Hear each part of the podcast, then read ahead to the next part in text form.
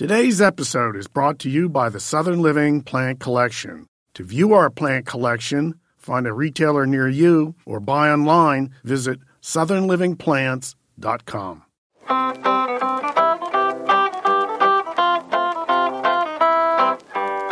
From around the world, across the nation, and up your street, it is I, Steve Bender, the Grumpy Gardener.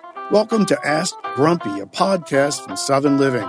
One of my foremost goals as a grumpy gardener is to have all of my fans be able to grow gardens that are just as beautiful as mine. A daunting task, I know. I'm here with my co host, Nellah. Hi, Steve. Hi, Nellah. What's going on? well, not much, but we have a very interesting question today. Well, that's much. All right, let's get to it. You say bad things about privet, but when I lived in Michigan, I babysat 600 feet of scalloped, waved, and sculpted privet hedge, and thus I'll not give up on it. Once I was nearly shunned by the neighborhood because I cut the then unmanageable hedge to a foot high. You've killed the hedge the colonel planted in 1936, they wailed. Now in Georgia, we have four nicely groomed privets. What say you now? Listen, I don't care if it was the colonel's plant. I don't care what species of privet it is. I don't care how you use it. I don't care what color it is. I don't care what form, if you sheared it into a George Washington or, A I mean, squirrel or a squirrel, you know, I, I don't care what you're using for privet. I hate privet. I make no apologies about it. Now, some people up north, they like it for making hedges and things like that. And that's probably because they can shear it into all these weird little forms and uh, it's not invasive so much. Down here in the South, privet, especially the Chinese privet, is the worst weed that we have. It's worse than kudzu because it spreads everywhere. It grows everywhere, sun or shade, bad soil, good soil, wet soil, dry soil, and it just takes over.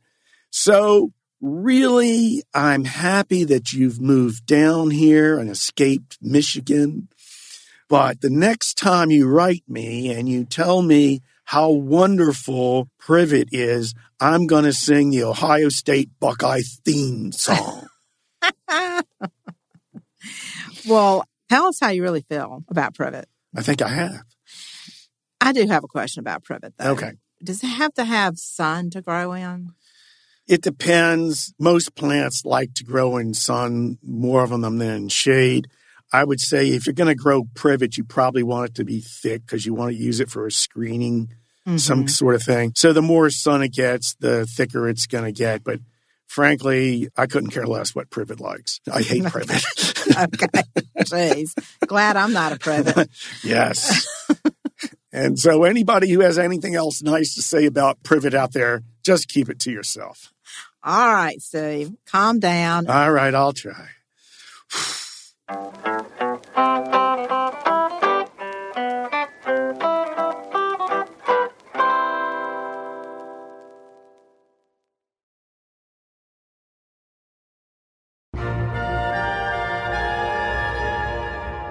Hey, Steve. Happy Saturday. It's Saturday again. Yes. And do you know what time it is? Could it be time for tip of the week? No. No. Yes, it is. It's not? It is. Okay, well, uh, I'm just teasing. don't fool around with me. I know. you know, Not on a Saturday when we're all supposed to be happy and enjoying the day. yeah, I got lots of things I got to do today, you know? Okay, well, I got to dig weeds. Or how to listen pl- to my wife. how to plant a tree. That is our tip of the week. How to plant a tree. Well, I'm just going to go through the basics here because, I mean, you know, we're talking about how to plant a small tree, how to plant a big tree, how to plant an evergreen, how to plant a deciduous tree. First of all, you got to make sure that the ground is ready, that it's not muddy, that you can dig easily without that much effort. You want to give the tree a good start. Doesn't matter how big the tree is, how tall it is. or how big the root ball is, but you want to give it a nice home to start off with. So it would be great if everyone had beautiful, rich, loose, fertile soil. Most of us don't. So, how do we get around that? Well, think about this. People will commonly plant a tree in a hole as big as the root ball, and the roots just don't go anywhere. It just sits there. So, you need to dig a nice big hole. When I say big hole, here's what I mean. You dig the hole as deep as the root ball is, whether it's in a pot or whether it's been balled and burlapped, as deep as the root ball is, but absolutely no deeper. The top of the root ball should be just even with the soil surface or maybe about a half an inch above. Then the hole, you need to dig it so that it's three times as wide in diameter as the hole. And you're going to put the tree right in the center of the hole.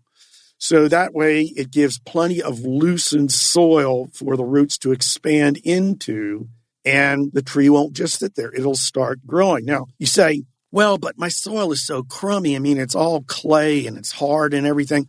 Well, first thing is when you dig that nice wide hole, you're loosening the soil for, so the roots can get going. And they say, well, shouldn't I mix something in to make the soil better? Like, shouldn't I use some compost or some soil conditioner or who knows what, some ground up leaves and mix that in with the soil so it'll have a happier home. Well, that depends on how big the tree is that you're going to plant, how big it's going to get. For a small tree that's only going to grow to be, it's a dwarf tree, only five feet tall, maybe, maybe mixing up some soil amendments into the soil, maybe that's a good idea, okay? And then you fill in all that soil around the tree and you firm it down and you water it really thoroughly and you put some mulch on top.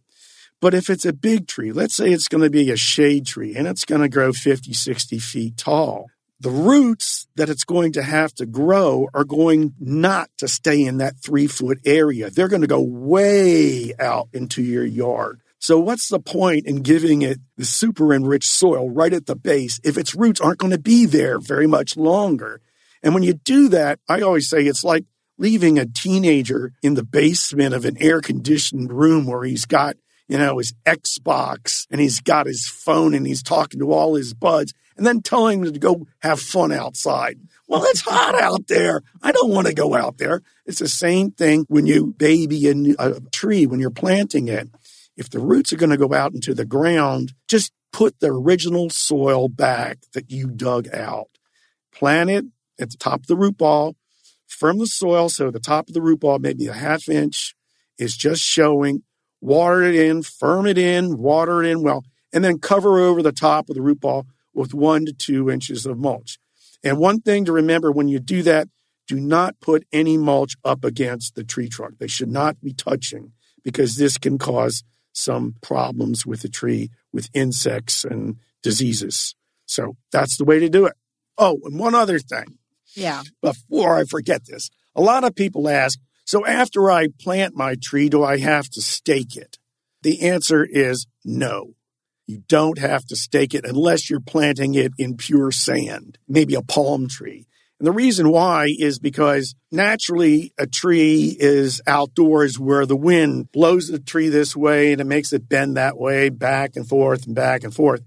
And by doing that, it strengthens the trunk.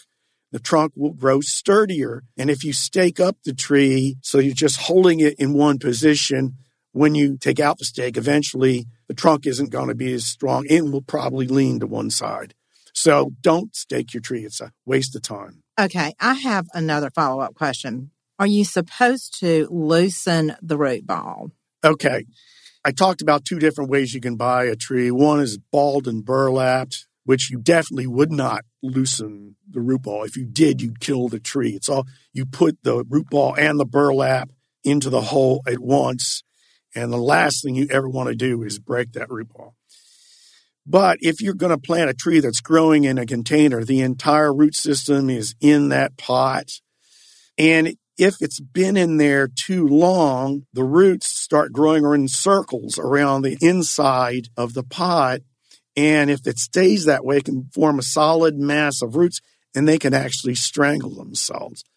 So if you take off the pot and you see that it's a real tight root ball with roots growing around in circles, what you want to do is get yourself some sort of a tool. Could be a screwdriver, could be some sort of a weeder, but you want to gently loosen and unwrap those roots so that the ones on the outside aren't strangling the ones on the inside and so that there's roots pointing in all different directions before you put it in a hole and before you cover it up with soil.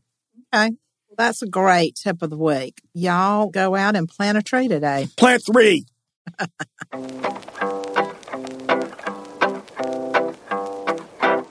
Thanks for tuning in to Ask Grumpy. This podcast airs every Wednesday and Saturday. If you have a question, you know where to find me. No question goes unanswered on the Grumpy Gardener Facebook page. Be sure to follow us wherever you get your podcast so you don't miss an episode.